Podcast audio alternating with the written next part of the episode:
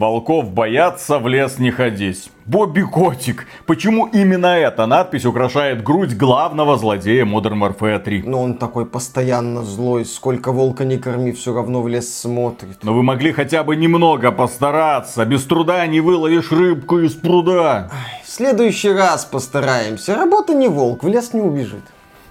Бобби Котик, вы как-то слишком... хорошо знаете русскую культуру и русские пословицы. А откуда вы, Фил Спенсер, знаете, что это русские пословицы? Агент Матроскин? Агент дядя Федор.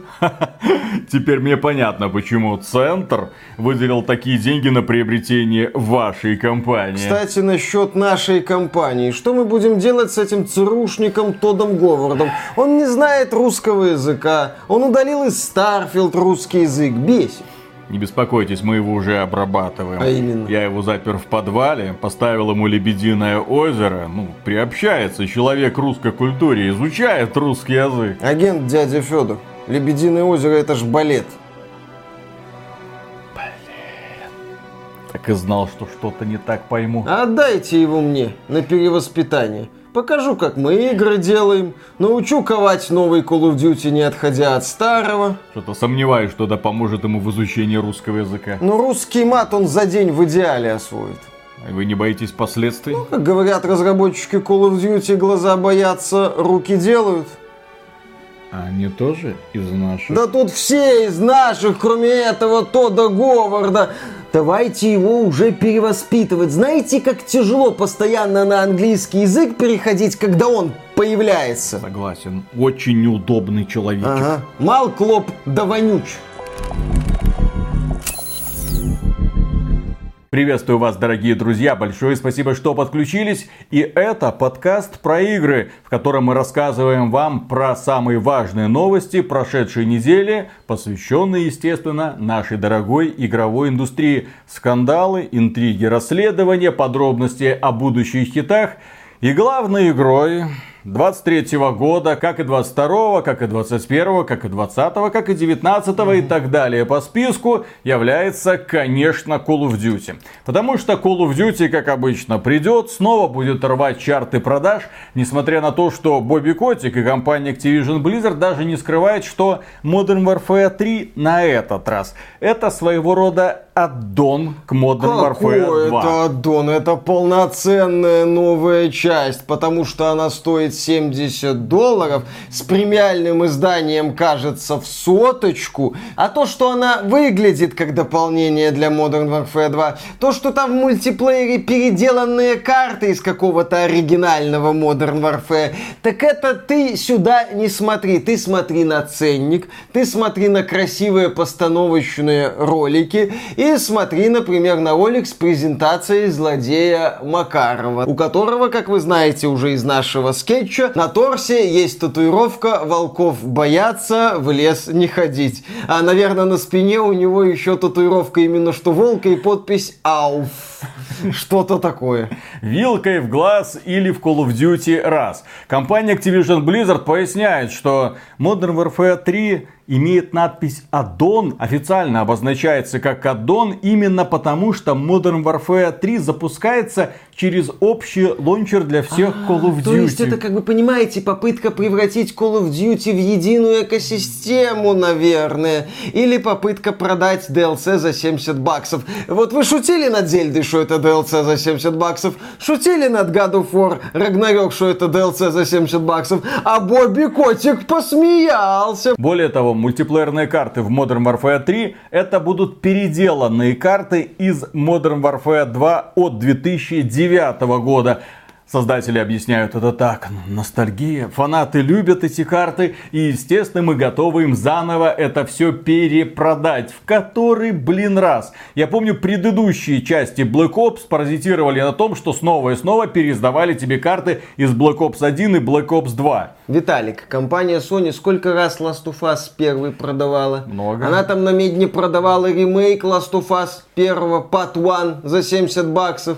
Почему Бобби Котик должен быть хуже создателей какого-то убогого мыльного кинца? Бобби Котик берет индустрию за вымя и ведет ее в стойло, чтоб там хорошенько подоить. Стоит отметить, что сюжетная кампания в Call of Duty это всегда где-то одноразовое 3-4 часовое приключение, которое ты проходишь, часто смеешься над сюжетом, особенно в последних сериях, и переходишь в мультиплеер. А там, мультиплеер Modern Warfare 2.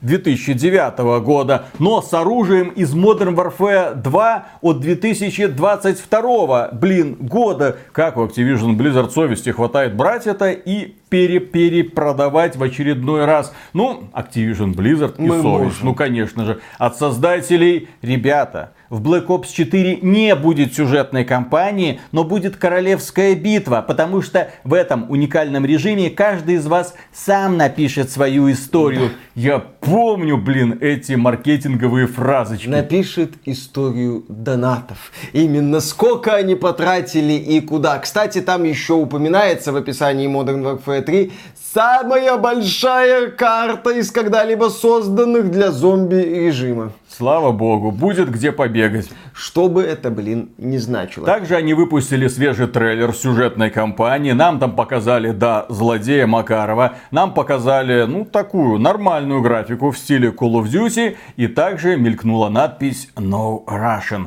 Ждем с нетерпением перезагруженный Modern Warfare, клюквы и, конечно же, коричневой морали. Будет весело, как минимум несколько часов в сюжетной кампании. Если что, компания Activision Blizzard полностью ушла с рынка России и Беларуси, но по какой-то причине все свои игры последние переводит полностью на русский язык. Modern Warfare 3 тоже будет полностью переведена на русский язык. Где хотите, там, в общем-то, и купите. А Бобби Котик, глава Activision Blizzard, будет сидеть и делать вид, как будто он ничего не замечает. Вообще, откуда эти деньги появились, не знаю. Также стало известно, что над Modern Warfare 3 работает аж 7 игровых студий. Это к вопросу о том, насколько мощный конвейер организовал Бобби Котик. И заодно ответ на вопрос, а почему это Call of Duty так борзеет, и никто с этим ничего поделать не может. Потому что конкурентов у Call of Duty не осталось, потому что это действительно огромнейшая махина, которая перемалывает любые попытки к ней как-то подобраться, и, соответственно, потом перемалывает содержимое кошельков людей, чтобы на старте зарабатывать миллиарды долларов. Одна студия делала, допустим, сюжетную кампанию, вторая студия, допустим, перерисовывала старые карты на новый лад, третья студия рисовала шкурки, надо же что-то продавать в новом боевом пропуске. Четвертая делала зомби-режим. Карту самую большую. Как будто зомби-режим это откровение. Его как будто надо заново прорабатывать. Все это уже есть, давным-давно придумано. Это просто нужно слагаемые местами поменять. Вот вам новая часть. Кроме этого, стало известно, что Modern Warfare 3 выйдет на PlayStation 4 и Xbox One. Вот чем занята еще одна студия разработкой версий для консолей прошлого поколения. Еще одна новость тоже радостная и для Xbox, и для Activision Blizzard. Обратная совместимость Xbox показывает когти. Старые Call of Duty попали в список самых продаваемых игр. В топ-10. После того, как компания Microsoft или Activision Blizzard, мы там не знаем, кто был инициатором, починили мультиплеер в старых частях Call of Duty, в топ-10 влетели Modern Warfare 2 от 2009 года и Black Ops 2. Людям нравились эти старые части, люди готовы дальше в них проводить время, людям недосуг обращать внимание на какие-то новые. Дело в том, что Call of Duty это, мультиплеер имеется в виду, это всегда про прогресс, это прокачка, это престижи, это коллекционирование разнообразных значков. И вот когда ты все это наколлекционировал, многим, я так понимаю, не досуг каждый год переключаться на новую часть, для того, чтобы заново все это коллекционировать. Люди когда-то полюбили Black Ops 2 и Modern Warfare 2, они бы там и сидели. И вот компания Microsoft им подарила такую возможность, и люди начали активно покупать старые части Call of Duty, которым уже сколько лет? Больше десятка, похоже. В топ-10 продаж влететь. Это... Как говорится, раньше было лучше. Следующая новость. Токсичным фанатам Xbox грозит бан на год. За читерство карают не так строго, как за язык ненависти. И компания Microsoft познакомила нас с новыми условиями пользования сервисом Xbox Live. За читерство на Xbox вы получаете 1 страйк. За ненормативную лексику 1 страйк. За домогательство и травлю 2 страйка. А за язык ненависти 3 страйка. И в итоге получается интересное. 1-2 страйка это бан на 1 день. Сразу отлетаешь. Посиди, подумай над своим поведением. 3 страйка это бан на 3 дня. 4 страйка бан на 7 дней. А за 7 страйков бан на 60 дней. А если вы получите 8 страйков, вы отлетите на год. В принципе, когда компании пытаются превратить онлайн в какой-то safe space, мы наблюдаем такие вот странные решения и такие вот дикие гримасы вот этого safe space. А судьи кто? Или начнется, как это было когда-то в Твиттере, где большая часть сотрудников это те самые модераторы, которые следили за тем, чтобы пользователи там чего лишнего не написали. Microsoft будет также внимательно изучать каждый случай или просто по своим каким-то внутренним правилам будет раздавать страйки, чтобы пользователи отлетали и думали над своим поведением, чтобы в следующий раз, сволочь ты такая, ты и не подумал включать микрофон. Кстати, в Microsoft Store же есть отзывы, по-моему, да, на игры.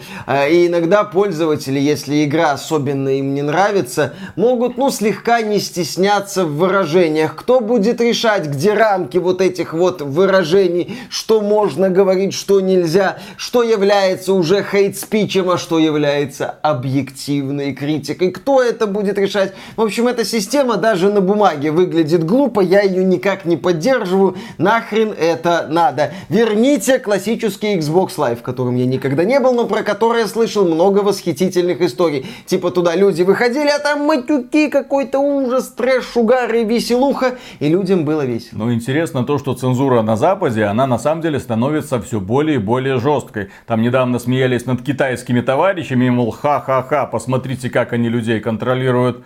Здесь у вас буквально отслеживается каждая реплика и оценивается каждая реплика. У вас есть накопительная система страйков, и вы можете элементарно отлететь, потерять доступ к купленному мультиплееру, потому что внезапно на консолях мультиплеер это платное удовольствие. В общем, заплатил за мультиплеер и сиди в бане свободно. Но есть и еще одна новость. Поиграть в GTA 6 только после загрузки селфи. ESRB, это рейтинговое такое агентство, предложило новый способ проверки возраста. Буквально для того, чтобы гарантированно взрослый человек купил гипотетическую GTA 6, нужно, по их мнению, чтобы взрослый человек каждый раз перед покупкой делал селфи и отправлял его куда? В PlayStation, Xbox, в Steam. А там искусственный интеллект каким-то образом подсчитывал возраст по лицу и позволял тебе потом купить GTA 6 или, допустим, Mortal Kombat 2. Наверное, к тому времени будет уже Mortal Kombat 2. А может быть, Mortal Kombat 3 Ultimate перезапустят с учетом того, как не скоро выйдет GTA 6. Это неудобно. Это глупо. Тупо.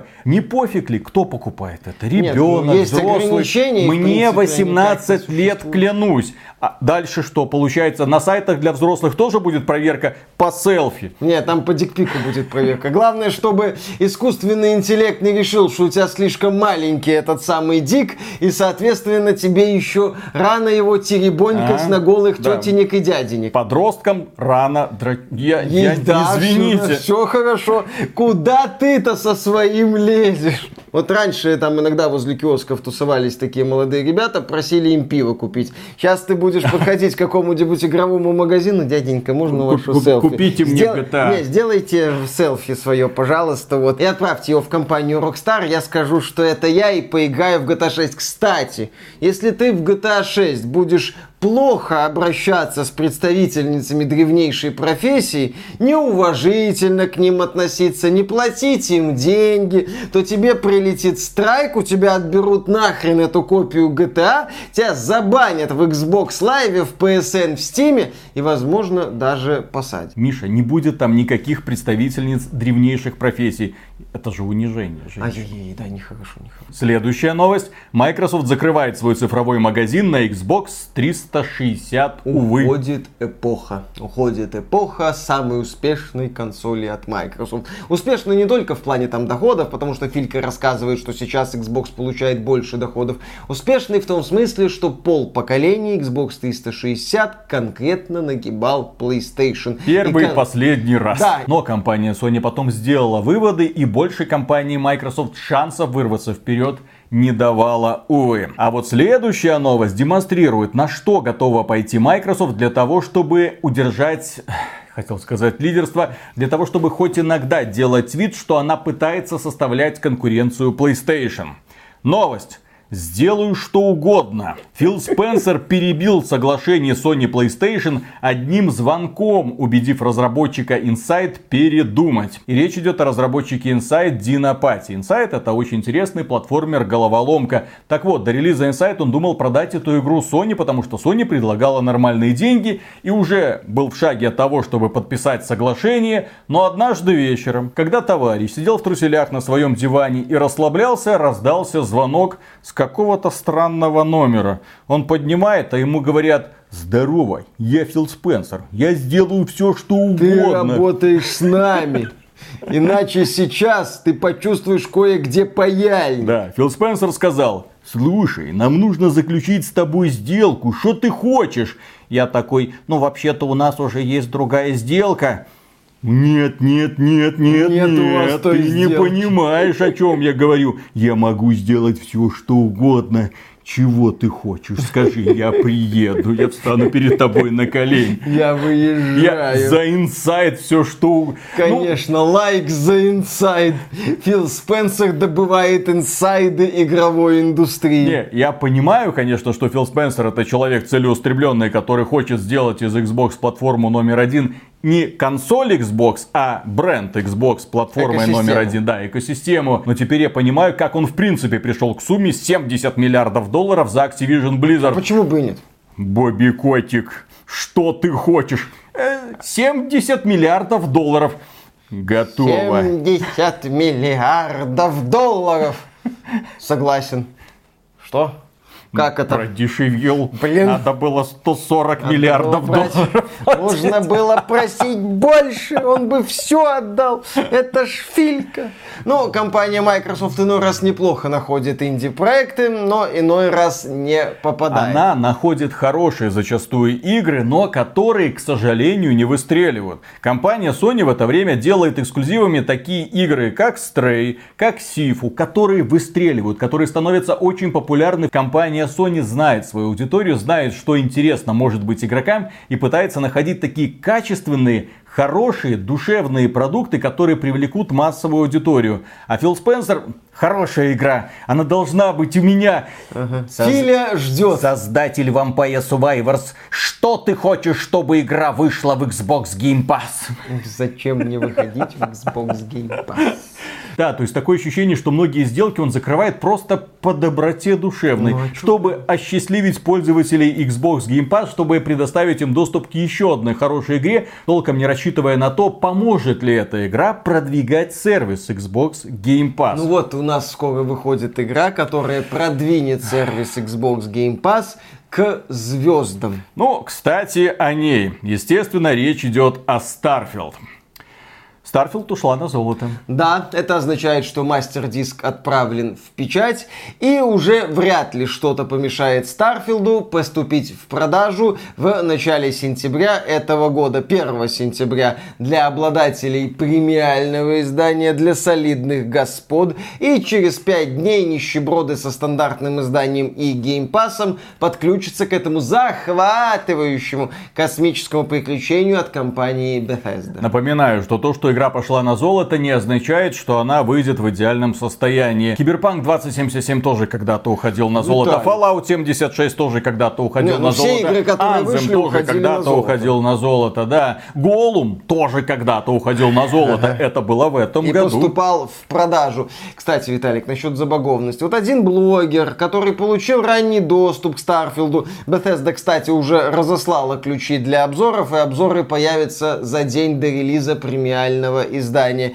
И вот этот блогер говорит, что я наиграл 15 часов и ни единого разрыва. Ну, в смысле, ни единого бага. Вообще все хорошо. Я помню одного автора, который когда-то написал, что Киберпанк 2077 это фактически Bloodline. Ну, в игровой индустрии есть определенные люди и компании, которым можно верить всегда, везде и во всем. Которые говорят только правду и ничего, кроме правды.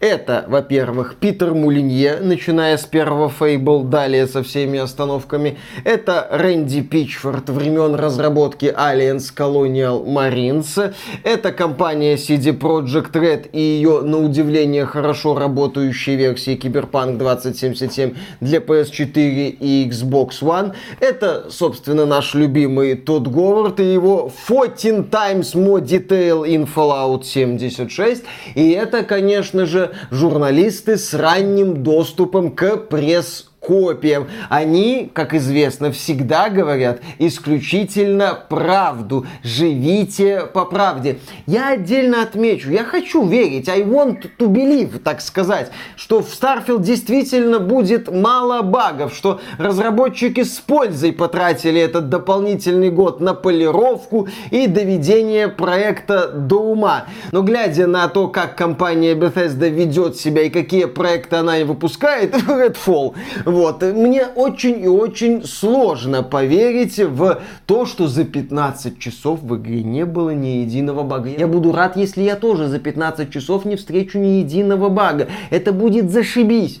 Меня интересует даже не столько оптимизация Starfield, с ней уже все более-менее понятно, то есть плохо, да. Меня интересует даже не игровой процесс, которым тоже более-менее понятно. Нам его продемонстрировали, и вроде как это все, что тебе игра может предложить. Посмотрим, насколько это будет увлекательно. Но дело в том, что в сеть не так давно выложили список достижений Starfield. И все они: посети 100 планет, убей там 300 животных, собери какие-то материалы, построй там 10 корабликов. Не только там. Там еще есть, кажется, 16 достижений, связанных с выполнением миссий. Целых. И пяток, связанных с присоединением к фракциям. Вот. А у меня, да, кстати, открытый вопрос. А это вот исключительно все миссии, которые будут? Какие они по продолжительности? Там нам обещали основную сюжетную кампанию часов на 30-40. Еще разработчики говорили, что побочные задания группировок, они классные. Там также есть достижения, связанные с выполнением каких-то таких простеньких заданий. Я так полагаю, что речь идет о ситуативных миссиях. Поселению требуется ваша помощь, поселению требуется ваша помощь. Я отмечу это на твоей звездной карте, я отмечу это на твоей звездной карте. Посмотрим. У меня очень и очень много опасений относительно Starfield. К слову, насчет рекламной кампании Starfield, да, игру активно продвигают, там баннеры, постеры, какие-то коллаборации с напитками. Ну, на Западе, естественно, в России эта игра не продается. Но именно еще показывать Starfield нам не торопится. Проекта даже на Gamescom не будет, но в каком-то играбельном формате, что-то такое. Но интересно то, что авторы Starfield уже замечены в таком маленьком плагиате. Постер Starfield сравнивают с фильмом о космосе из Болливуда, который вышел в 2019 году. Сходство. И этот постер демонстрирует, что художники, которые рисовали постер Starfield, естественно, вдохновлялись конкретно работой ребят из Болливуда. А знаешь, на что это сказал глава Microsoft? Понанимают каких-то индусов, блин, которые ни хрена делать не умеют. Ёлы-палы. Может, постер рисовал один и тот же индус. Вполне возможно. Зачем напрягаться? Один раз хорошо получилось, второй раз тоже прокатит. Да. Просто индийские лица поменяем на лица усталых из Старфилда. Да, посмотрел на это все Сатья Наделла и сказал: я думал, индусы у нас только код пишут. Все, хватит с этой темой, давай дальше. Еще одна новость. Starfield огромна. Известен окончательный размер игры. И она будет занимать на Xbox 126 гигабайт. Ну, конечно, сколько там планет? Сколько там планет? Сколько там аванпостов можно построить? В No Man's Sky квадриллион планет, игра весит несколько гигабайт. Так, а в No Man's Sky есть возможность строить аванпосты? Конечно. По-моему, неважно. А в No Man's Sky ты можешь собрать свой корабль в форме известно чего? Нет, не можешь. Вот, все правильно. Но ты можешь построить аванпостик мечты и кататься по планетке на своем вездеходике. А в Starfield Не будет вездеходиков, увы. Да. Датамайнеры, кстати, поковырялись в Starfield и подтвердили, что в игре не будет поддержки систем масштабирования DLSS и XeSS. Об этом было давно известно. Ну, это, что называется, теперь уж точно. И поговаривают, что в игре также нет системы защиты Denuvo, что тоже логично с учетом активной поддержки модов. И, кстати, если в игре действительно нет системы защиты Denuvo, сложится такая гомерически смешная, я бы сказал, ситуация, которая сложилась и при запуске Remnant 2, где тоже не было Denuvo. Дело в том, что есть ранний доступ Starfield, как и был ранний доступ Remnant 2, для обладателей ультимативного издания. Поскольку, если в игре нет защиты, она в тот же день появляется в магазине Хатаб Жив, так сказать, эти вонючие талентовые сосальстики могли играть в Remnant 2 за несколько дней до того, как в него официально смогли сыграть обладатели стандартного издания. И такая же байда будет со Старфилдом. Игровая индустрия. Ты, умеешь удивлять и умеешь феерично нырять в лужу. С одной стороны, эти ребята не делают локализацию на русский язык. С другой стороны, ничем игру не защищают. Она появится на торрентах уже 1 сентября. Официально она выходит 6 сентября. Как вы думаете, даже те люди, которые хотели поиграть, вероятно, легально. Типа в геймпас, так в геймпас. Ладно, там куплю какой-нибудь ключик. У многих ли хватит терпения дождаться, в то время как на торрентах будет лежать, да, большой, на 140 гигабайт, допустим, архив, но все-таки уже готовой игры, которую, вероятно, уже и переведут при помощи DeepL. Замечательно. Главным девизом Starfield на ПК будет: если скачал, не уходи с раздачи. Скачал сам, дай скачать другим. Следующая новость. Фанаты PlayStation готовятся к выходу Starfield. Планируется массовая бомбардировка негативными обзорами. А вот фанатам PlayStation можно было бы играть в Baldur's Gate 3, который выходит в один день со Starfield'ом, а не страдать фигней, как они собираются. Зачем? Это я, кстати, слышал, там фанаты Tears of the Kingdom залупились с фанатами Baldur's Gate 3 и начали перекидывать друг друга негативными оценками. Это вот нахрен, это вот настолько ж людям нехрен делать. Им бы траву потрогать, таблетки принять какие-нибудь. Из травы, может быть, целебной, я не знаю. Подорожник приложить к известному месту, чтоб не пекло так, елы-палы. Это ж насколько нехрен делать. Ну, наконец-то возвращаются консольные войны. Чем больше платформодержатели способствуют разобщению своих аудиторий, тем больше мы будем слышать про подобные инициативы и флешмобы. От этого, к сожалению, не уйти. Там некоторые разработчики из внутренних студий компании Sony говорили: ребята, давайте забудем про консольные войны. Хорошо и Xbox, хорошо и PlayStation, каждый выбирает себе, давайте уважать выбор друг друга. Вот сейчас тебе все токсики, которые не смогли тебе ничего толком написать на платформе Xbox, потому что Фил Спенсер им запрещает, иначе я вам страйков набросаю, будут это писать на платформе Metacritic и в Steam, возможно, или где-нибудь еще, или в Твиттере. Следующая новость. Фанатов Fallout взбесил Пит Хайнс, это вице-президент Bethesda. Грубость менеджера Bethesda задела чувства. А дело в том, что компания Bethesda еще в 2022 году пообещала next-gen версию Fallout 4, которая должна выйти на PlayStation 5 и Xbox Series X и S. Ну и на ПК там что-то. Немножко обновленная версия, которую можно будет немножко задорого продать, как это случилось со Skyrim Anniversary Edition.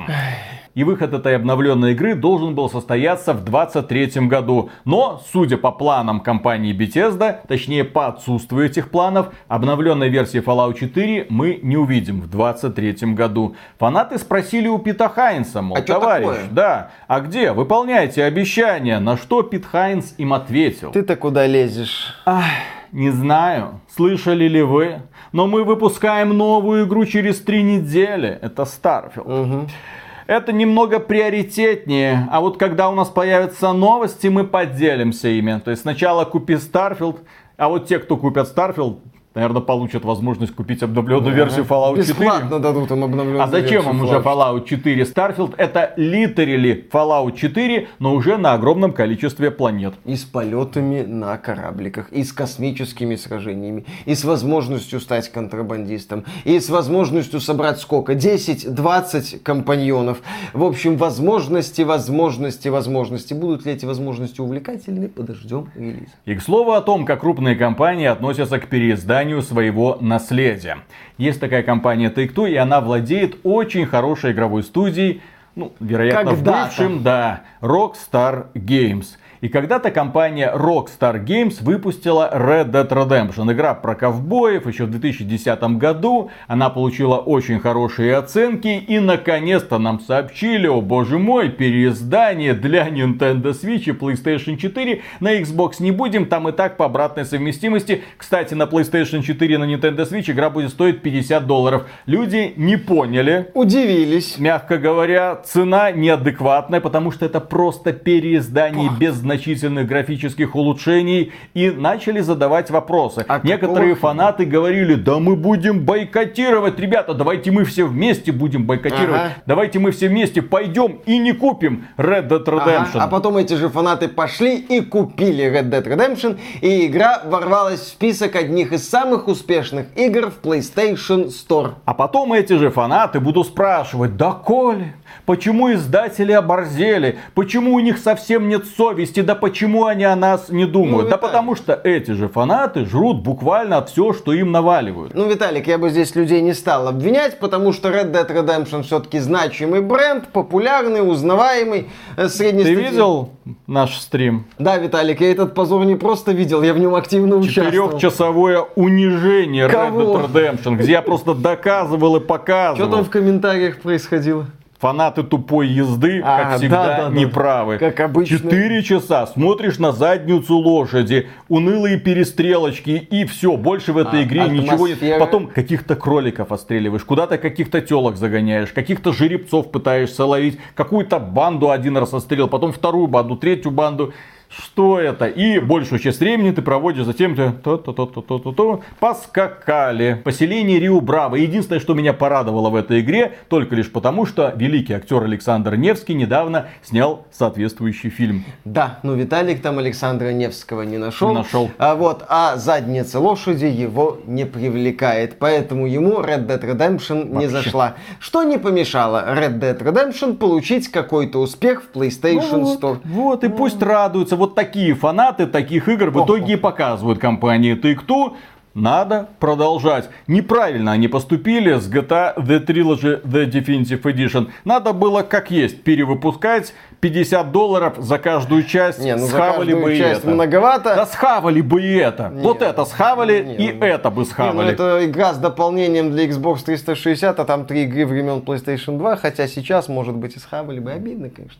Грустная реальность. Следующая новость. Эксперты Digital Foundry обнаружили в Red Dead Redemption для PlayStation 5 и PlayStation 4 одно впечатляющее улучшение. Забыв, правда, рассказать, как бы мимоходом. А вы знаете, на PlayStation 5 вот этот порт игры эпохи Xbox 360 идет в 4К, очень четенько. Но 30 FPS. Так отлично, Виталик. Kinematic Experience.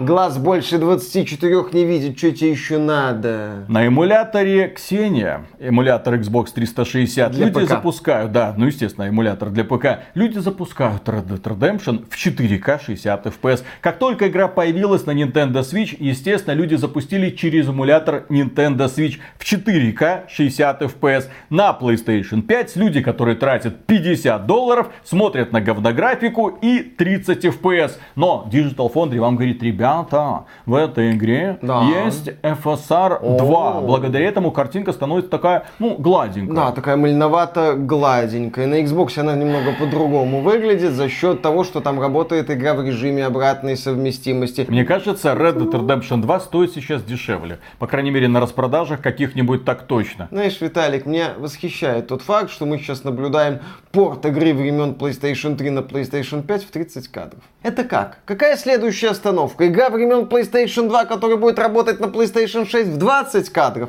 Я не удивлюсь. Ну ладно, с одной стороны у нас есть компания Take-Two, а с другой стороны у нас есть компания Sega, которая тоже немножечко такая жадноватенькая. Недавно стало известно, что в игре Total War Warhammer 3 появится русская локализация. Деньги очень нужны. Которую они забыли сделать в предыдущем дополнении. Скоро выходит новое дополнение. И люди порадовались, такие, о, наконец-то. Да, компания Sega многое поняла. То есть компания Sega внезапно поняла, что без локализации на русский язык она все-таки теряет значительную аудиторию. Возможно 5, возможно 3%, но это, 5 и 3% от планируемой прибыли. Наши люди найдут по-любому способ купить нужное. Жители России, конечно, недостойны нашей игры, но если нам нужны деньги, то достойны. Пускай и через задние двери всякие.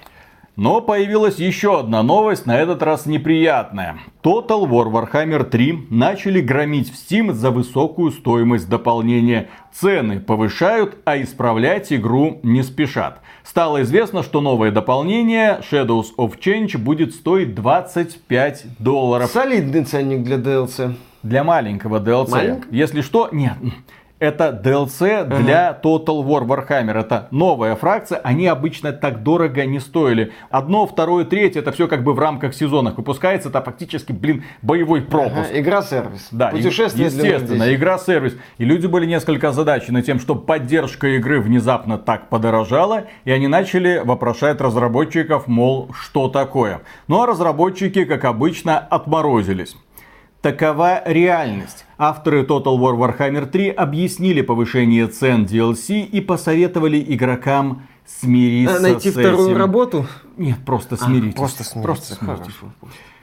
Живите с этим. Как пишет представитель компании. Да. Наши расходы выросли. К сожалению, это означает, что и цены должны вырасти. Мы знаем, что любое повышение будет трудным, поэтому наши цены оставались довольно стабильными последние несколько лет. Обратной стороной является то, что любое подорожание сегодня будет более заметным. Сейчас неподходящее время для повышения цен, и мы не пошли на этот шаг легкомысленно. Тем не менее, это бизнес, реальность поддержки Warhammer 3 и гарантии того, что мы можем снабжать игру дополнительным контентом, где еще много нет. В общем, если вы, нищеброды голимые, не будете откладывать со школьных обедов и не будете разводить своих мамок на дополнительные карманные деньги, хрен вам, а не поддержка и развитие Total War Warhammer 3. Поняли? Капитализм, счастье, Warhammer. Именно в таком порядке. В условиях капиталистической реальности компании, естественно, заботятся о собственном благополучии и росте, а не о том, чтобы вам, дорогие друзья, было хорошо. Они цену повысят, а поскольку вы уже привязаны к их игре, поскольку вы хотите собирать абсолютно все дополнения, допустим, вы заплатите эту цену. $25 не так уж и много, особенно если сравнивать со шкурками, допустим, для Diablo 4, где $20 тебе просто шкурка дается. Ай-яй-яй. Пользователи такое объяснение от разработчиков не оценили, начали лепить негативные обзоры на Total War Warhammer в Steam.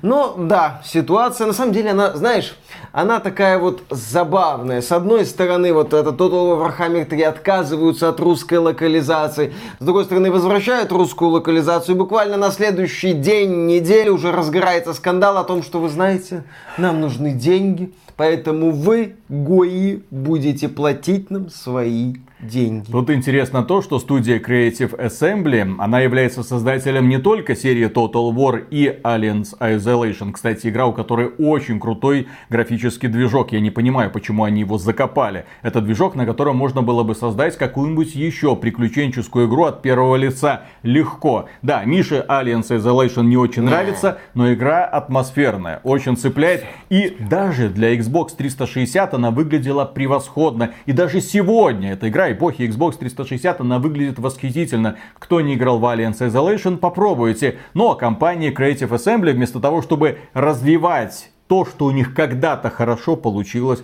подарить вам еще одно приключение, допустим, даже за $70, решила ступить на скользкую дорожку условно-бесплатных игр. И они запустили бета-тестирование своей игры под названием, простите, из песни слов не выбросишь, Хуенос. Хуенос, Виталик. Ну, пишется. Читается Хуенос. Ну, что за низкопробный юмор? Ну, что это такое? Ну, выглядит оно именно так. Да. И ставить Denuvo на этот Хуенос будет лично Стив Хуин. Давай. Глава отдела, который отвечает за развитие Denuvo. О, это его идеальное имя. И реальное название реальной игры. ПВПВИ шутера. Ха-ха-ха. Так выглядит, вот. Да, эти вот гиены не очень презентабельно. Не очень. Но отвратительно. Там слишком такой ярко вызывающий стиль. Fortnite в худшем смысле этого слова. Естественно, когда фанаты Total War Warhammer 3 посмотрели, чем занимается Creative Assembly, сказали, вы не тем занимаетесь. Дело в том, что когда-то компания Ninja Theory выпустила отвратительно с визуальной стороны боевичок под названием Bleeding Edge. И там основная претензия была к внешнему виду героев. Они были такими, что за них просто не хотелось играть. Какая-то бабулька, какая-то очень пышнотелая, допустим, женщина на колесиках, какая-то которая едет сзади тебя.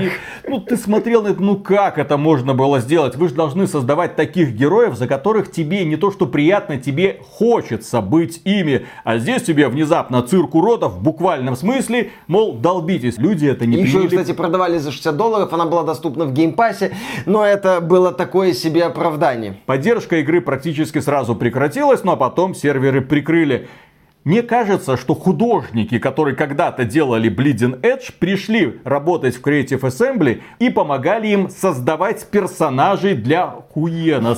Это игра, которая с точки зрения механики пытается возродить Lowbreakers. Есть зона с нулевой гравитацией, там все летают, есть герои с уникальными способностями. Но внешний вид этих героев, да в общем-то игра воспринимается. Какой-то Lowbreakers плюс Overwatch. Зачем это с такой графикой? В это никто не будет играть. Стартовал бета-тест, игре напихали, но компания Creative Assembly разрабатывает эту игру, тратит на нее свои деньги, а поскольку проект очевидно будет неудачным, они пытаются это компенсировать, как действительно повышая цены на дополнение для Total War Warhammer 3. Отличная бизнес-схема. Вместо того, чтобы сделать хорошую игру и нормально на ней зарабатывать, они компенсируют затраты на очевидно провальный продукт, для того, чтобы финансовые отчеты смотрелись, ну, чуть более презентабельно. При этом студия Creative Assembly такими действиями сильно раздражает фанатов своей главной франшизы. Словами формата, вообще-то, если вы не будете брать, отключим газ. Да, люди недовольны, потенциальная аудитория Хуенос недовольна, если таковая вообще существует. Аудитория Total War Warhammer недовольна. В общем, студия Creative Assembly, если продолжит так делать, окажется на Хуенос. Бадум, тыдыс. Да, люди пишут следующие комментарии. Как будто все худшие тренды из игровой индустрии за последние 5 лет собрали в одну игру. Просто удивительно. Еще один комментарий. Приятно видеть, что индустрия ничему не учится. Еще один. У вас не хватило денег даже на ботов, которые хвалили бы эту... А в это же время в стане отважных борцов с системой защиты Denuvo и конкретно со Стивом Хуином... Хватит, мне нравится. Хватит. Остановись. Наметился раскол. Они, так сказать, хотят послать этого Стива Хуина, куда он должен пойти. Так всё. Вот, первая новость. Хакерша Empress обрушилась на хакерскую группу Skidrow за неправильный взлом Denuvo в малоизвестной игре Electronic Arts, а заодно взломала Judgment. Она написала в своем манифесте. Она каждый свой взлом сопровождает вызывающим текстом. Только необразованные, я буду заменять некоторые слова...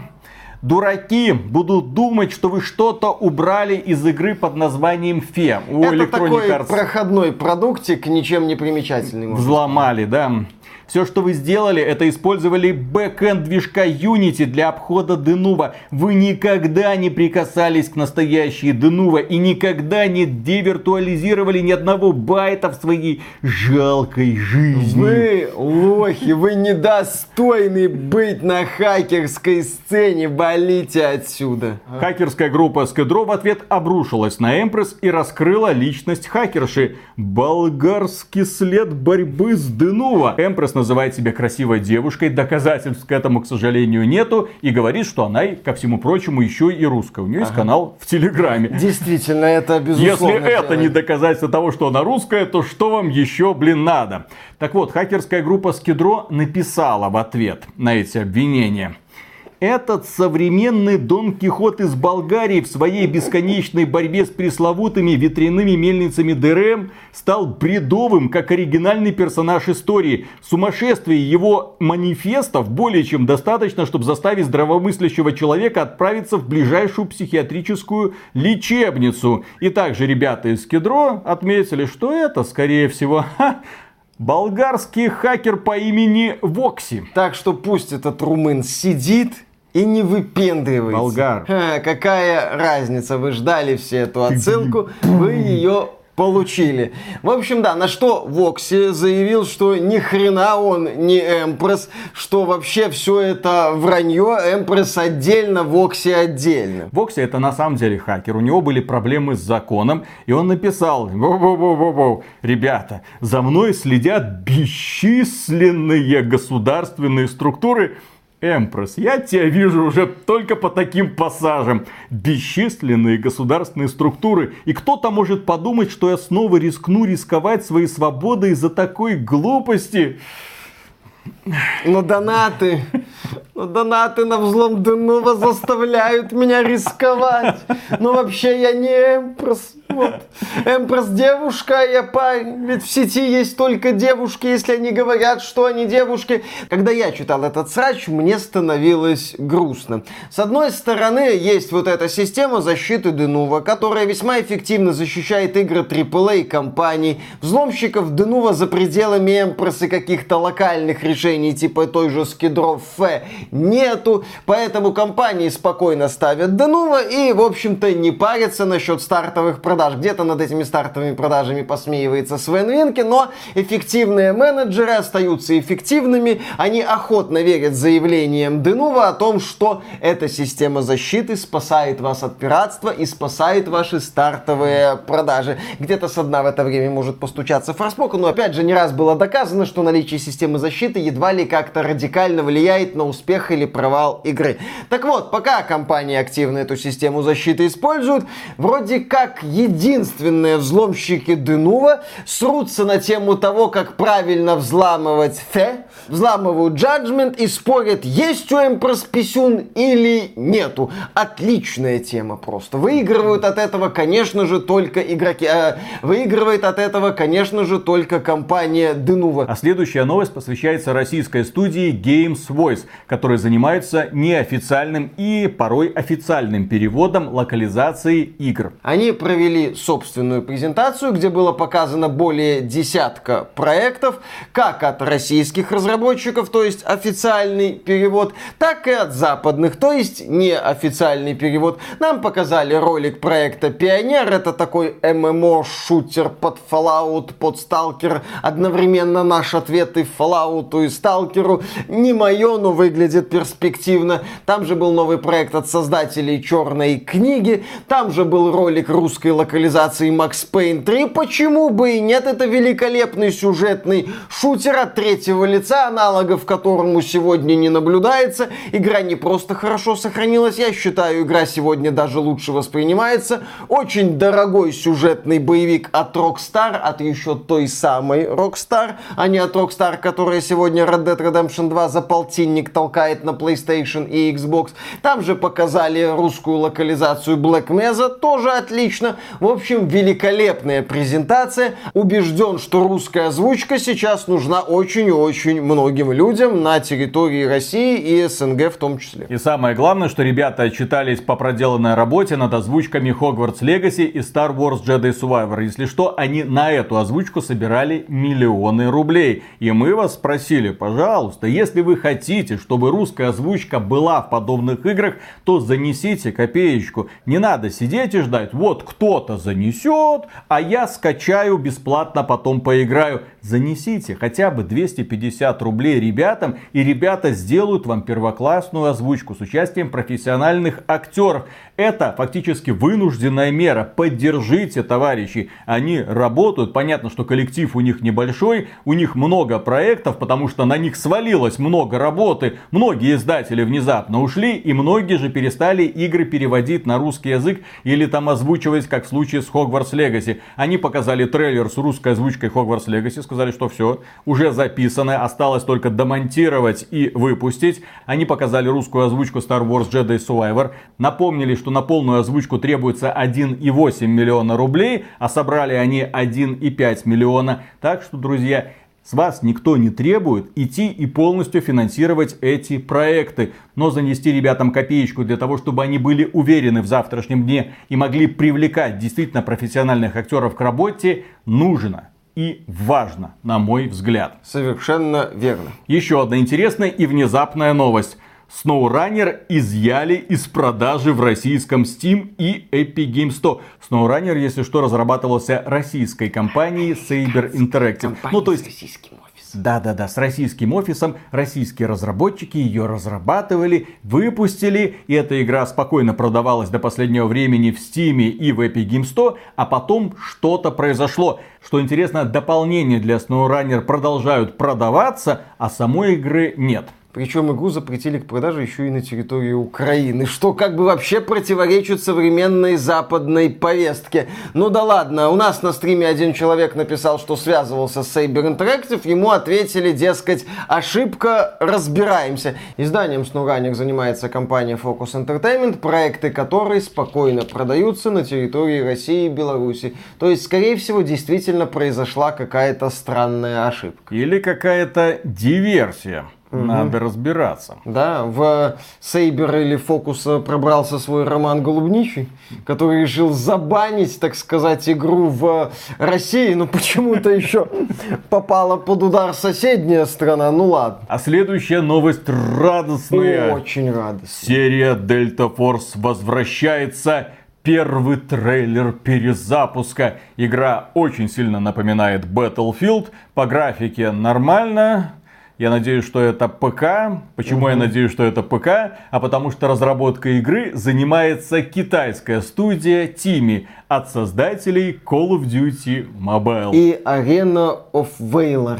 Это игры с очень веселыми методами монетизации. Да, там обещают сюжетную кампанию, развитой мультиплеер, возвращение вот этой великой в прошлом серии. Великой? И, когда? Слушай, я когда-то играл, мне нравился этот такой Delta Force Black Hawk Down. Я проходил, кстати, эту игру, это был задорный трешак формата «один выстрел, один труп». Мне было весело, но я прекрасно понимал, что качество этой игры откровенно невысокое. Я в другие части Delta Force играл, они начинались с тактики, потом ушли вот в этот вот трэш. Это, если что, один из убийц Call of Duty. Ага. Было много разных частей Delta Force, пока студия Nova Logic, которая занималась их развитием, не заявила о своем банкротстве и кому-то отдала права на интеллектуальную собственность. Внезапно оказалось, что китайцы подхватили эту интеллектуальную собственность, а студия Тими, если что, принадлежит Tencent. Китайцы делают сейчас свой ответ Battlefield'у и Call of Duty. Про американский спецназ. Посмотрим, что у них получится. Превратности владения разными брендами. Ну, интересная тема. Не хотите издавать Battlefield и Call of Duty на территории России и Беларуси? Мы будем играть в китайский Battlefield и Call of Duty. Который будет конкурировать с Калибром. Отлично. Который будет конкурировать с Warface'ом в первую очередь. Замечательно. И Калибром. В общем, будет великая битва трех якудзу. Также на прошлой неделе стартовал и, к сожалению, уже закончился бета-тест игры под названием Mortal Kombat 1. Это был закрытый бета-тест, доступ к которому получали пользователи, оформившие предварительный заказ. Не лохи, элитные, не лохи. Не делайте предзаказы. Да, не надо делать особенно предзаказы. Особенно ради таких бета-тестов. Да, он проходил на PlayStation 5 и Xbox Series. Там было несколько бойцов, башня, мультиплеер и пара арен. Я в Mortal Kombat 1 поиграл несколько часов, и мне все, в общем-то, понравилось. Все, кроме сетевого кода. Дело в том, что в бету Mortal Kombat 1 могли поиграть только те, кто сделал предзаказ, а поскольку многие люди подписаны на этот канал и предзаказы, соответственно, не делали, играть было, не с кем. Постоянно бросало к оппонентам, которые жили где, в Новой Зеландии, в Америке, пинг за 160, как так можно играть в файтинг? Иногда очень редко получалось нарваться на соперника с пингом где-то 60, тогда уже получалось нормально повоевать. В общем, мне сетевая составляющая из-за этого не очень понравилась. Такое ощущение, что система подбора работает абы как и подыскивает партнеров где угодно, а не в твоем конкретном регионе. А Виталик себе хотел найти партнера поближе. Да. Ну, идея с этими вот напарниками тебе, я так понял, зашла. Сражение веселое, кровища, задорное фаталити. Подождем релиза. Веселуха. Если предыдущая часть, она была такая показательно мрачной, то эта часть, она по-прежнему брутальная, жестокая, кишки наружу и черепа взрываются, но при этом она такая отвязно веселая. Там классный Джонни Кейдж, который вот так вот всем постоянно показывает факи и разбивает лица оппонентов, бросая их прямо в камеру. Там есть классная девчонка-китаянка, я не помню, была она в предыдущих частях или да, нет, это не новый которая персонаж. Устраивает фейерверки из голов своих противников. Там есть классный Люк Энд, который конкретно прокачался. Там есть Саб-Зиро, который стал еще мощнее. И мне очень понравилось, как в комбинации привычных ударов вплетаются атаки твоих, так сказать, напарников, которых ты можешь вызывать по кнопке. Получилось хорошо. И некоторые люди на стриме спрашивали, ну что лучше, Mortal Kombat или Street Fighter? Это разные вселенные. Street Fighter остается Street Fighter. Если вам нравился Street Fighter, вы идете покупаете Street Fighter 6. Если вам нравился Mortal Kombat, то вы идете покупаете Mortal Kombat. Игра этого достойна. Конечно, многие люди будут спрашивать, а что графика такая? Ну, посмотрите на графику в Street Fighter. Да, посмотрите на графику многих современных Next Gen в кавычках проектов. Увидьте там систему масштабирования, проблемы с производительностью и другие замечательные вещи современных AAA проектов. Еще до запуска PlayStation 5 мы говорили, что значительного рывка в графике не будет. Только мы говорили, что всю производительность сожрет разрешение 4К, а ее всю сожрала криворукость современных разработчиков. Не угадали, извините. Не, ну Mortal Kombat нормально оптимизирован. Нет, Mortal Kombat 60 FPS, четкое изображение, отличное воображение у ребят, которые делали новые виды фаталити. Мне очень зашло. Но не делайте, пожалуйста, предзаказы, не поддавайтесь на провокацию, не покупайте эти премиальные издания, которые обеспечивают вам на несколько дней более ранний доступ, чем обычная версия. Это просто способ очень задорого продать вам воздух. Подождите, пусть игра выйдет, тогда будем играть все спокойно. Да. Игра, кстати, что интересно, переведена на русский язык. Неожиданно. Общая какая-то интересная тенденция намечается. Прям, да. Следующая новость. Релиз Assassin's Creed Mirage перенесли. Игру выпустят чуть пораньше. Игра выйдет 5 октября, а не 12, как планировалось ранее. Также нам сообщили, что игра ушла на золото, то есть переносов не будет. Основные работы над проектом завершены. Кто бы мог подумать, что дополнение для Вальгаллы, которое переделали в отдельный проект, который продается не за полную стоимость, выйдет вовремя. Хоть где-то Ubisoft не нырнула в лужу. И еще один перенос, но в этот раз уже не вперед, а назад, случился с проектом Alan Wake от студии Remedy, который выйдет... проект Alan Wake 2, который выйдет не 17 октября, как планировалось ранее, а 27-го. Компании THQ Nordic, ну перенесите вы Alone in the Dark, который вы планируете выпустить 25 октября, не надо. Это ж самоубийство. Еще раз. С разницей в 2 дня выходят 2 survival хоррора. Ну, с одной стороны, это финские шарлатаны, но у них, повторюсь, есть пиар-поддержка эпиков и фанбаза какая-то. Alone in the Dark сегодня фанбазы нет, а у THQ Nordic, очевидно, нет денег на мощный пиар этой игры. Не надо, не самоубивайтесь, пожалуйста. Я хочу в эти 2 проекта поиграть, но не друг за другом. Хотя с учетом всех переносов я, возможно, успею поиграть в перезапуск Lords of the Fallen. Окей. А ряд следующих новостей вертится вокруг Baldur's Gate 3. Первое. BioWare, помните еще такую компанию? BioWare поздравила разработчиков Baldur's Gate с релизом полной версии. В Твиттере они написали: «Поздравляем с успешным запуском». Да. И смайлик нарисовали. Ага. И добавили еще: вот бы у нас был какой-нибудь успешный запуск. Вот бы мы вообще хоть что-нибудь выпустили. Да, на вот что... бы нас так любили люди. Как сейчас любят Лариан, на что Лариан ответили: ну мы можем нормальный Dragon Age сделать, если вы попросите. Следующая новость. Или Mass Effect'ом, я не знаю, чего нет. Разработчики Baldur's Gate 3 надеются, что авторы оригинала оценят игру по достоинству. И Адам Смит, сценарист Larian, написал: «Для меня очень важно, когда я вижу, что кто-то, кто хотя бы смутно был связан с созданием оригинальных игр, счастлив, потому что мы в огромном долгу перед ними и, надеюсь, нам есть чем гордиться. Если через 20 лет кто-то вспомнит о наших персонажах и ведет их в игру, это будет замечательно. Это замечательное чувство, когда они живут так долго. Об этом легко забыть, поскольку игра уже вышла. Но когда мы только начали работать над Baldur's Gate 3, мы словно стояли на плечах гигантов. Серия Baldur's Gate отбрасывала на нас огромную тень. Мы думали, хорошо ли будем смотреться в этой тени. Мы беспокоились об этом». И у них все получилось. Да, мы рады за студию Larian. Интересно, сколько реальных создателей Baldur's Gate до сих пор работает в BioWare? Я не думаю, что вообще там кто-то работает из создателей Baldur's Gate. Это было черт знает когда. Там от той BioWare уже ничего не осталось.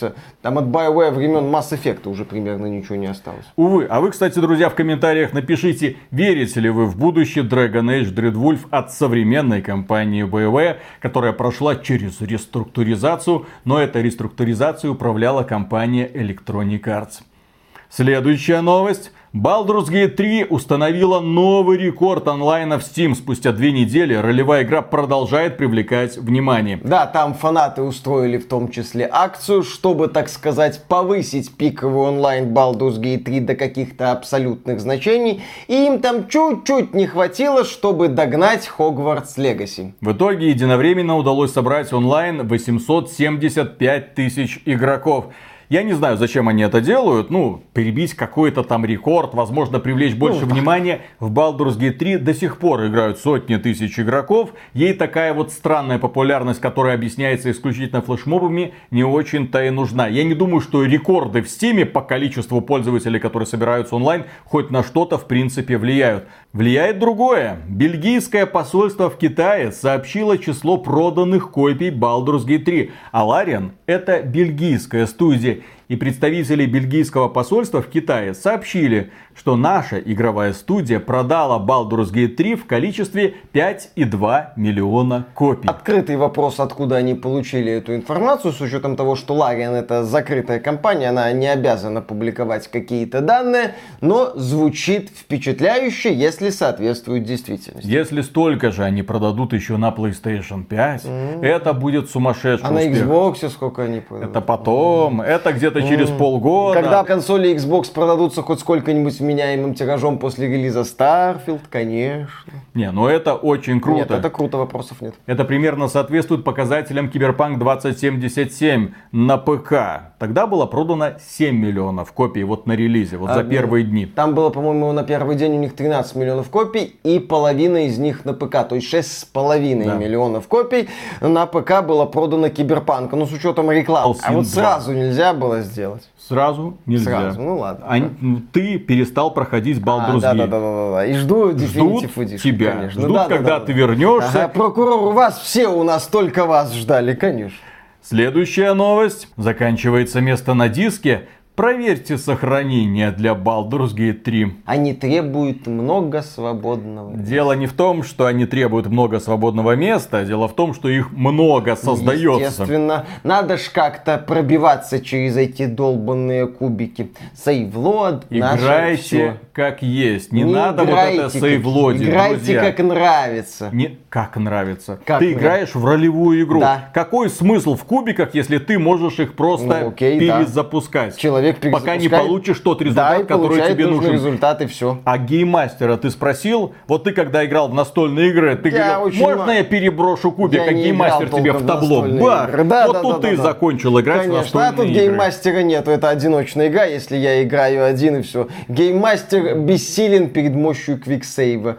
Следующая новость. Хотфикс Baldur's Gate 3 настолько забагован, что Larian пришлось его удалить. Да, там случилась неприятная тема, вышел хотфикс, люди начали играть, игра начала сильно вылетать, Larian этот хотфикс убрали, потом его перевыпустили, потом выяснилось, что те, кто играл со старым хотфиксом и сохранились, нормально играть не могут, и им приходится загружать старые сохранения. Ну, слава богу, игра делает много разных сохранений.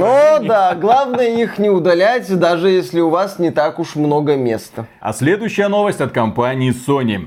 Sony объявила о задержке релизов эксклюзивов. Компания отложила запуск игр собственных студий. Действительно, зачем? Дело в том, что на Baldur's Gate 3 никто ставок-то особых не делал. Сама студия Larian не делала ставок. Они думали, ну где-то там 100-150 тысяч онлайн соберется. То есть будет примерно уровень Divinity Original Sin 2. Чуть-чуть. Да, чуть-чуть лучше. Ну, естественно, денежки там поднимут немного. Выйдут еще там на PlayStation. Там еще какую-то копеечку соберут. А тут из-за того, что Baldur's Gate 3 стал супер успешной игрой и одной из самых популярных одиночных игр в Steam вообще. Естественно, компания Sony не могла не обратить внимания на этот факт. Релиз Baldur's Gate 3 как раз под Starfield подставляют, для того, чтобы люди и не думали покупать эти ваши Xbox'ы. Они фактически получили совершенно случайно супер крутой эксклюзив, о котором уже в течение месяца говорят все люди и весь интернет гудит. Плюс 20 октября на PlayStation выйдет Spider-Man 2, который тоже великолепно продастся и принесет Sony огромное количество денег и продаст немало миллионов консолей PlayStation. Так что Sony на конец этого года очень и очень неплохо заряжена. Пока до конца текущего финансового года, который заканчивается 31 марта 2024 года, выйдет от компании Sony всего 3 игры. Это Spider-Man 2. Ну, тут, естественно, все. Выйдет Spider-Man, и больше можно ни о чем не беспокоиться. Helldivers 2. Кооперативная такая гринделка. И Stellar Blade. Это боевик про очень-очень красивую девушку. От корейской студии. С очень-очень красивой попой, которую мы все, конечно же, ждем. Ну, кстати, если Stellar Blade 2 уже выходит совсем скоро, это хорошие новости. Скорее всего, в начале следующего года, где-то в январе его выпустят, а там Sony может что-то уже и другое родит. Вот. Как выяснилось, Sony планировала выпустить еще несколько игр, но... Зачем? Уже есть и Baldur's Gate 3, и Spider-Man 2. Что там компания Microsoft сможет предложить, чем она сможет это перебить? Вот посмотрим. Вот. Уже совсем немного ждать осталось немного и оценок, и релиза, и шитшторма. Ну, может, не будет шитшторма. Не будет шитшторма вокруг игры от беседки. От современной беседки. Конечно, будет. Следующая новость. PlayStation 5 подешевеет. Sony примет необходимые меры для продажи 25 миллионов, включая скидки. На фоне того, что Activision Blizzard уже, в общем-то, принадлежит Microsoft, компания Sony будет всеми силами, я считаю, пытаться не просто победить Xbox в этом поколении, растоптать его, размазать, максимально унизить. Будет использовать по полной вот этот вот десятилетний период, пока на консолях от Sony еще будет выходить Call of Duty, чтобы оторваться от Xbox, чтобы быть доминирующей силой на рынке консолей, чтобы Филька и Microsoft даже не думали отпускать Sony от Call of Duty, чтобы Call of Duty всегда был на консолях от Sony, чтобы нам так хорошо продавался и такие деньги приносил, чтобы Фильке просто не разрешали забрать Call of Duty от Sony. Новость, короче, следующая. Компания Sony внимательно изучает, как продается PlayStation 5.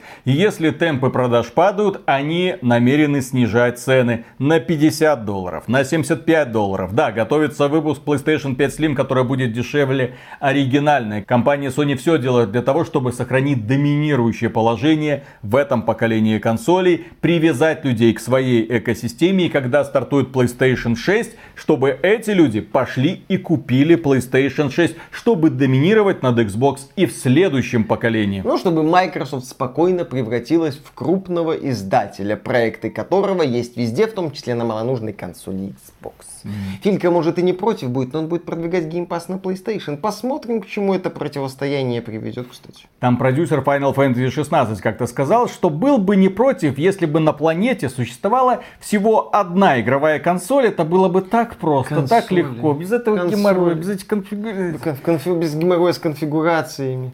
Он ПК не видел. Это главная платформа. И там есть геморрой с конфигурациями. И это круто, блин. Вот и это должна быть единственная платформа. Понятно, что Миша шутит. Потому что Миша понимает, что игровые консоли и ПК это совершенно разные вселенные. ПК был, есть и остается. Так же, как и мобильные устройства. Типа этого.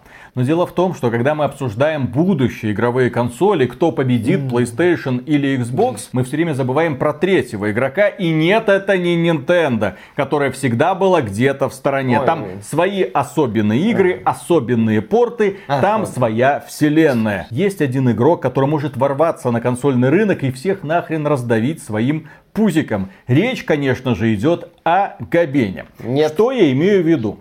Дело в том, что совсем недавно компания Valve запустила Steam Deck, который можно превратить в персональный компьютер при помощи док-станций. А прародителями Steam Deck были так называемые Steam Machine. Ну, персональные компьютеры, которые вы покупали, подключали к чему угодно и пытались спокойно играть. Но эта тема не взлетела, потому что простой компьютер на Windows гораздо более функциональное устройство. Логично. Но шли годы. SteamOS совершенствовалась, совершенствовался Steam для того, чтобы им можно было управлять при помощи геймпада. И это устройство доказывает, что в принципе, если компания Valve выпустит Steam Deck, но без экранчика, без органов управления, просто с каким-нибудь там геймпадиком, подключаемый к телевизору, то это действительно будет лучшая игровая консоль. Бесплатный мультиплеер, доступ ко всем играм из Steam, нормальная производительность, потому что эта консоль, естественно, должна быть помощнее, чем Steam Deck. Пожалуйста, а там тебе и все игры от Electronic Arts, игры от Activision Blizzard, беседки, Microsoft и все такое. Во-первых, не абсолютно все игры Steam имеют поддержку Steam Deck, подтвержденную в том числе. Дело времени. А во-вторых, Габен не будет доминировать на консольном рынке. Почему? Ну, потому что Nintendo это отдельный мир, мы их выводим за скобки в отдельное грибное королевство, то есть получается у нас на консольном рынке есть два участника, Габен будет третьим, не будет. Друзья, а как вы думаете, почему компания Activision Blizzard начала выпускать все игры в Steam? Просто из-за того, что Steam это центральная платформа на ПК? Или потому что прознали, что у Габена есть какие-то хитрые планы? Возможно, и то сыграло. Я удивлюсь, если компания Valve не пойдет немного дальше. Не выпустит дешевое игровое устройство, которое развивается по принципу игровой консоли. Подключил, запустил, точка. С удобным контроллером. Естественно, каким является, ну, то, что в итоге получилось из Steam контроллера и в итоге перешло в Steam Deck. И главной особенностью гипотетической, только что придуманной консоли от Valve, будет то, что на ней вы будете спокойно играть в эксклюзивы Xbox и в эксклюзивы PlayStation. Правда, с задержкой в эксклюзивы PlayStation. Да, ну или Sony образумится и начнет одновременно выпускать свои игры на PlayStation и ПК. Иногда пользователи ПК раньше всех играют в эксклюзивы PlayStation Baldur's Gate 3. Следующая новость и последняя. Президент Blizzard заявил, что Diablo 5 выпустят быстрее, чем разрабатывали Diablo 4. конвейер. Компания Blizzard почувствовала вкус и запах денег. Боссы компании Blizzard убедились, что по-прежнему могут зарабатывать сотни миллионов долларов в квартал. Угу. Но для этого, правда, придется, да, наладить конвейер, чтобы новые Диабло выходили раз там в год. А, я понял, у Blizzard не сложилось с первым сезоном для Diablo 4. И Бобби Котик сказал, а чего вы это как отдельную игру не продавали? Я не понял. Вот я продаю Modern Warfare 3, по сути, DLC за $70. Вот буквально DLC за $70, а не какая там Зельда. И не парюсь. Почему вы паритесь? Какие-то сезоны, бесплатно что-то выдавать. Вот смотрите, вот в конце года этого Diablo 5, через год Diablo 6, и через год мы отказываемся от цифр в названии. У нас будет Diablo. Эти что-нибудь такое вот бесконечное. Не очень. Что-то такое, что как бы вот невозможно уничтожить. Immortal. Давайте у нас будет Diablo Immortal. У нас уже есть Diablo Immortal на мобилках и ПК. Теперь у нас будет основное Diablo. Это Diablo Immortal. Diablo Immortal 1, Diablo Immortal 2. Ну, вы понимаете. Ребята из 343 Industries, дайте поносить Infinite. Ребята из Bethesda, дайте поносить Eternal. Ну, везде. Вечность. Путешествие длиной вечность. Да. Diablo Immortal, Infinite, Eternal. Прекрасное решение. Донатить, не передонатить. Каждый год, кстати, с новой частью по $70. А, по $70 за базовое издание, соточка за премиальное. И вот смешно будет, если продолжение Diablo 4, где наш герой, собственно, отправится убивать Диабло, Мефисто и Баала, здесь их нет, на самом деле будут новыми частями. И будут продаваться, за демократичные 70, 80 или 90 или даже 100 евро. Черт его знает, смотри, какие цены там, Виталик, взвинтит Бобби Котик. Диабло Мефисто и Диабло Бал. А потом Диабло The Trilogy, The Definitive Edition. Ох, хорошо. Ох, есть где разгуляться. А потом это можно будет переиздать для новых платформ с обновленной графикой. Компания Take-Two подскажет, как надо. Да, и на этом, дорогие друзья, у нас на сегодня все. Огромное спасибо за внимание. Подписывайтесь на этот канал. Ну а премегагромаднейшую благодарность мы выражаем нашим спонсорам, которые поддерживают нас на Бусти, Спонсору и даже напрямую через ютубчик. Все ссылочки, дорогие друзья, в описании. Работаем дальше. Надеюсь, когда-нибудь эта жара закончится. Не закончится. Камера каждые 15 минут перегревается. Это ужас. А потом остывает полчаса, а потом перегревается и все. У нас Диабло с адом уже начался. Миша, знаешь, что тебя объединяет с Эммануэль? Что? Ну и с Рафаэль. Что? Имя. Я вчера провалился в бездну Википедии и начал узнавать, что за арамейский язык. Внезапно, в ТикТоке, лучшая образовательная платформа.